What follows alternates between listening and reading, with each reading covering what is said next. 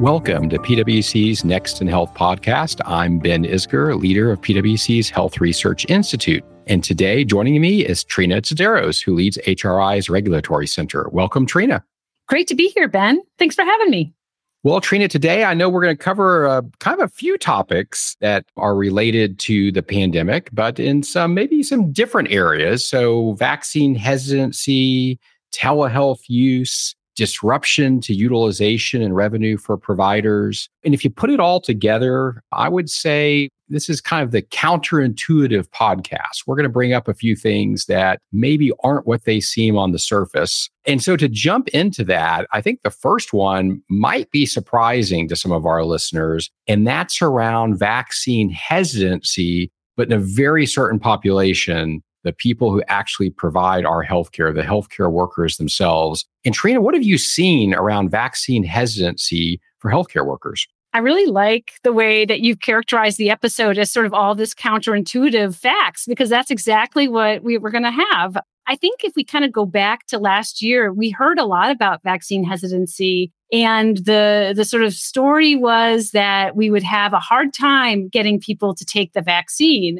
And then we had a huge clamor for the vaccine. And, and, most of the story has been about people trying to get appointments, being frustrated about not being able to get appointments, people pitching in at home, trying to help their neighbors get appointments, and all of that. And so, what has been a, lost a little bit in all of this talk about the difficulty in getting appointments and people's long waits to get them is that we do have a lot of folks that are still hesitant about getting the COVID 19 vaccine.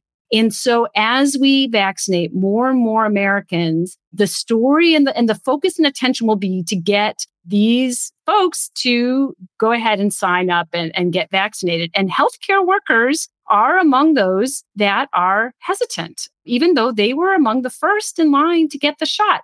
So the way we know this is Washington Post and Kaiser Family Foundation did a poll in sort of mid February to early March of healthcare workers. And they found that 18% said that they don't plan on being vaccinated at all. 12% haven't decided. 19% have scheduled a vaccine or plan to schedule one. And only 52% have gotten one dose. So this is the earliest folks in line. Only half have gotten one dose and a full 18% say that they don't plan on being vaccinated at all. Well, I think you're bringing up some really interesting points with the data. And, and one of the things that I thought was very intuitive insight that I heard a healthcare leader mention is that clinicians and, and healthcare workers, they also live in the greater society. And so they are under some of the same pressures from communications and social media that have disinformation in them. And they are susceptible to that as well just like the general population.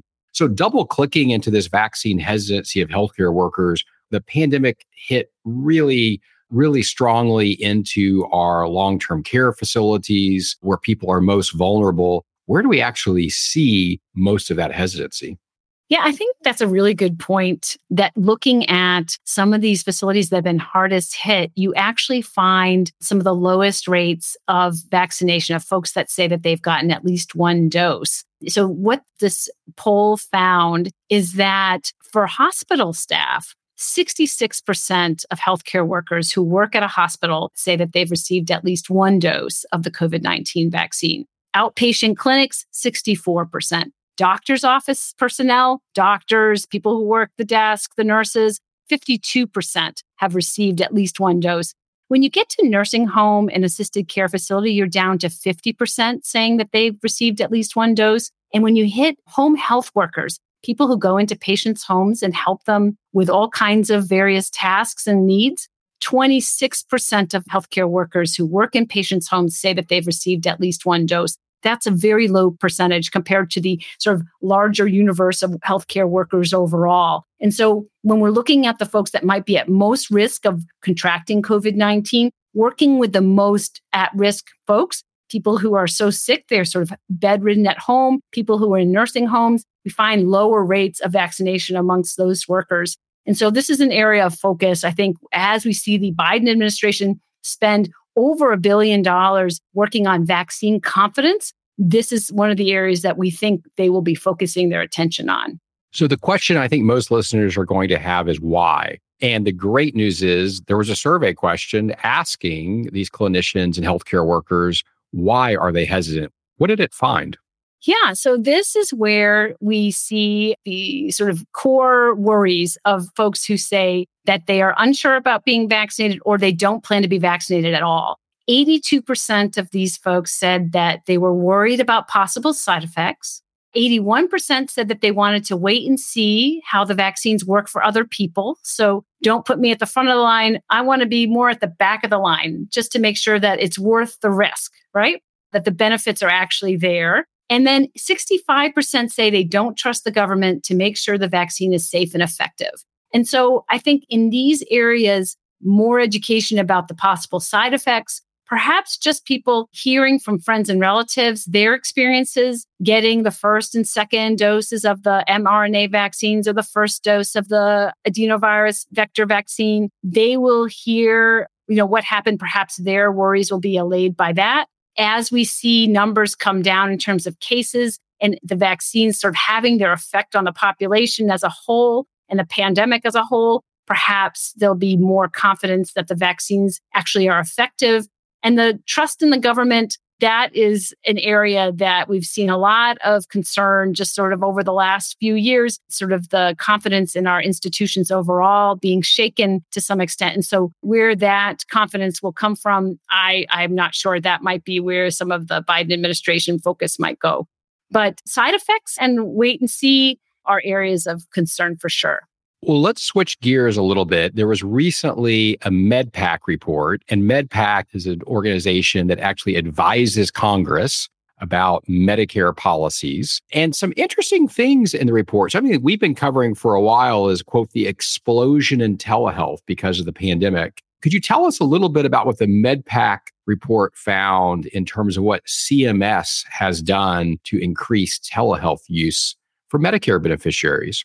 Yeah, so this report is such a treasure trove, Ben. Every year this report comes out and it is just 500 pages of amazing facts about our healthcare system in general. It's not just about Medicare, it's really about the state of our healthcare system. And so, one thing that they focused on this year was the effect of the pandemic on telehealth and other parts of the healthcare system. And telehealth in particular is so interesting because CMS really opened up telehealth services to Medicare beneficiaries in a way that had not happened before because people could not go in to see their doctor starting in, you know, sort of March 2020. And so there had to be a way for clinicians to communicate with Medicare beneficiaries. And so a lot of regulations and policies were changed to make that happen.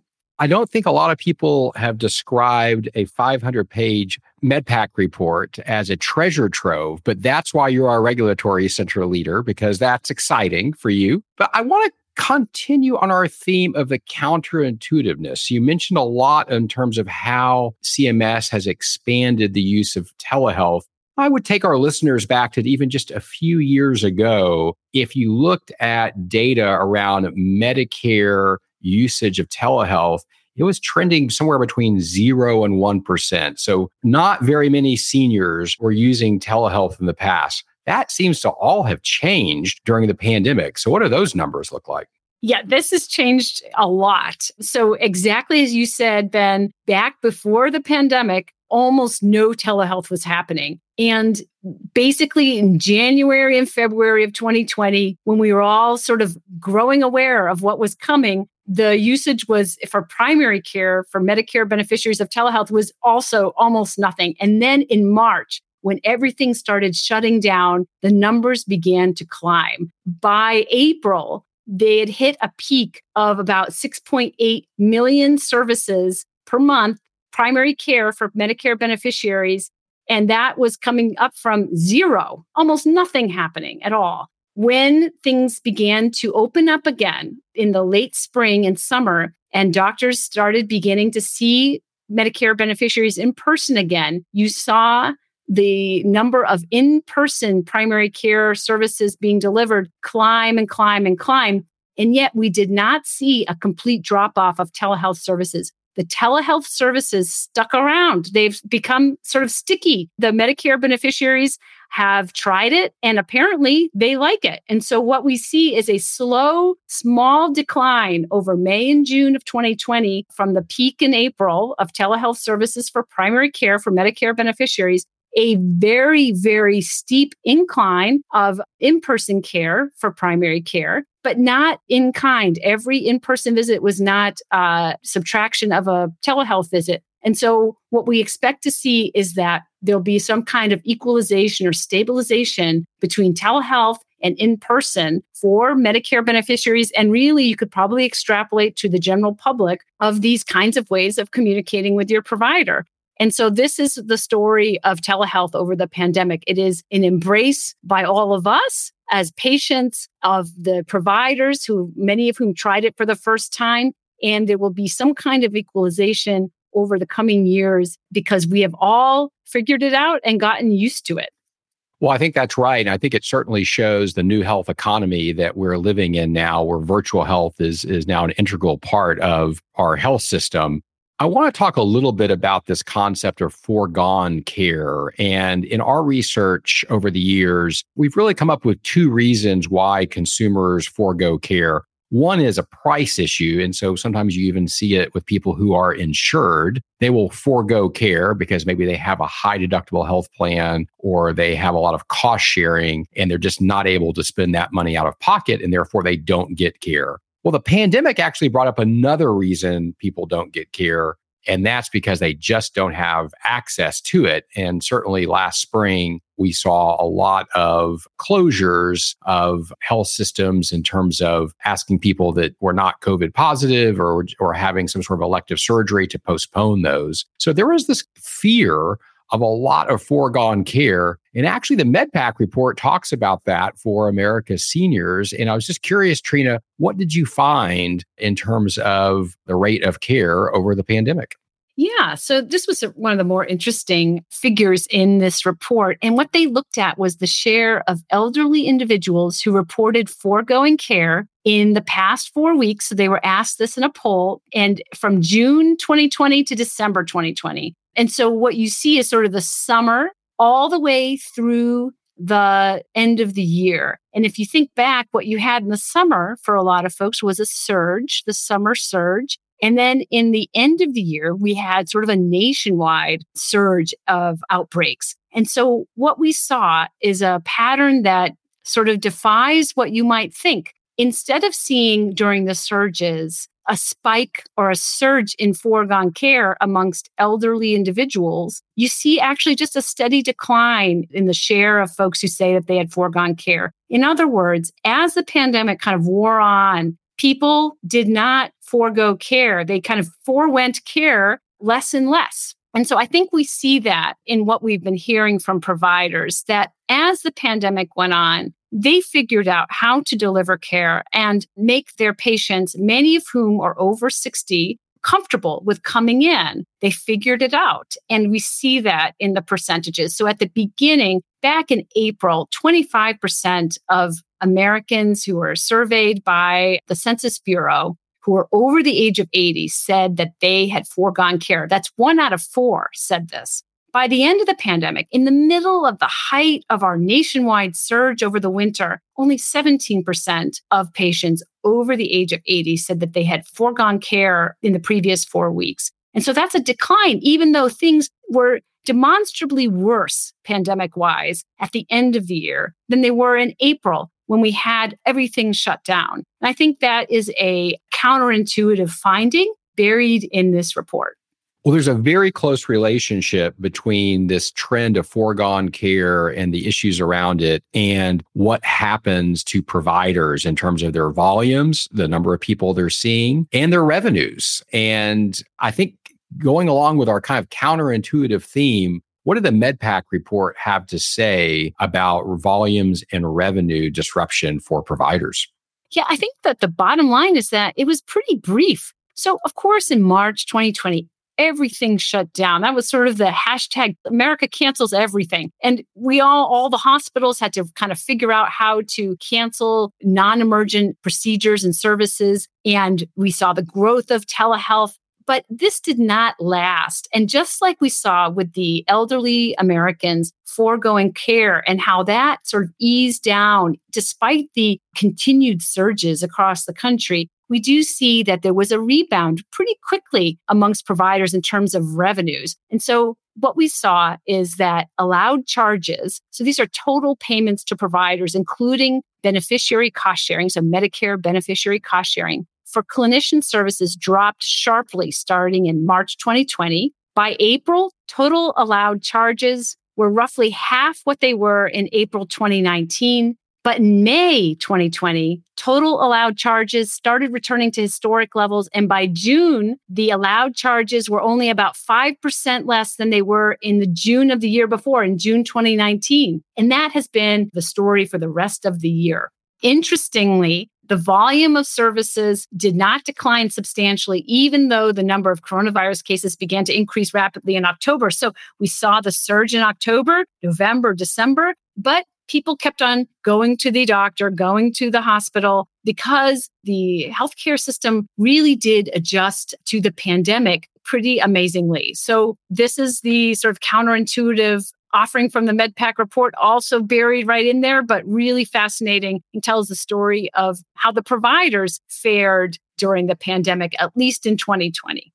It also shows the resiliency of the health system and being able to pivot quickly to virtual health visits, telehealth visits, and even dividing up sometimes their waiting rooms to keep people safe, you know, COVID positive versus COVID negative. And that thinking kind of leads us to the next question that's out there. And that is Did we see a lot of hospitals close because of the pandemic? And what does the MedPAC report have to say about that?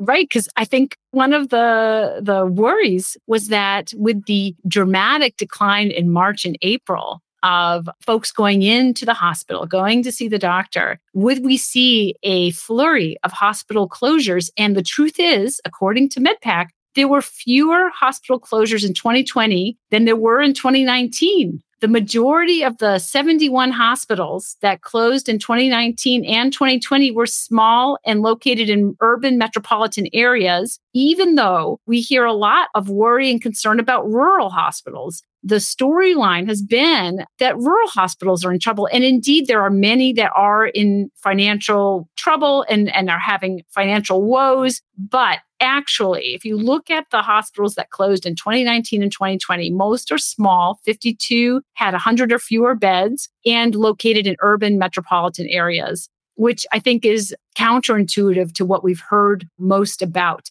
Also, surprising to me, 30 hospitals opened in the United States in 2019 and 2020 combined. We don't hear a lot about hospitals opening. Most were small, fewer than 100 beds, all but three were in urban areas. So we saw fewer hospital closures in 2020 compared to 2019. And we saw almost three dozen hospitals open in 2019 and 2020, which is something that if you asked me before I read this report, I would never have guessed either of those things.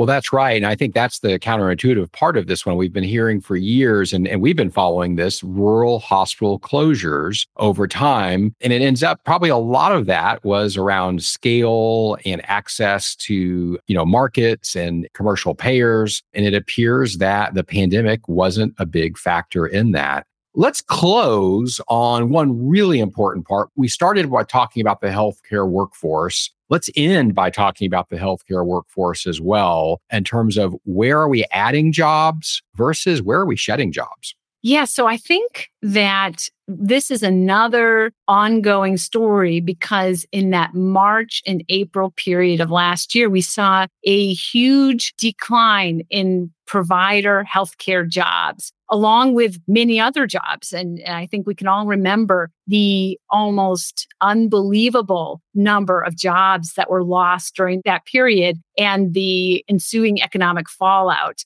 And this happened in the healthcare provider sector as well. And we've seen since the sort of slow climb out of that ditch.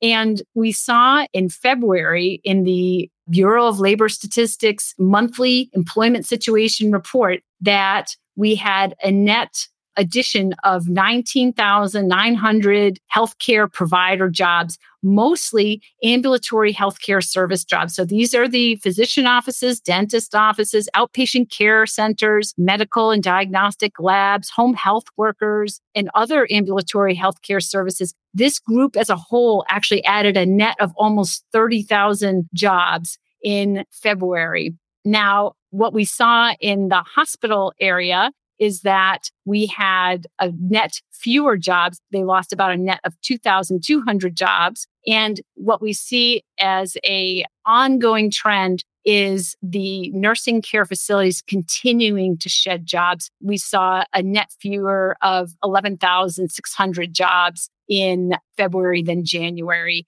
which is sort of the story that has been going on for months and months and months. Every single month, we see fewer jobs in this area of the healthcare provider world. And it is something that I think we'll see kind of show up eventually in terms of worries about this sector. I think these are, of course, our most vulnerable seniors when it comes to COVID 19. We see this huge surge in vaccination of residents of these nursing care facilities, which is a huge positive. We've seen deaths and hospitalizations go down because of this, or likely because of this, but we do see a shedding of jobs. And I think I would love to see a report looking into what's behind that and what the outcome and the impacts of this continual shedding of jobs is.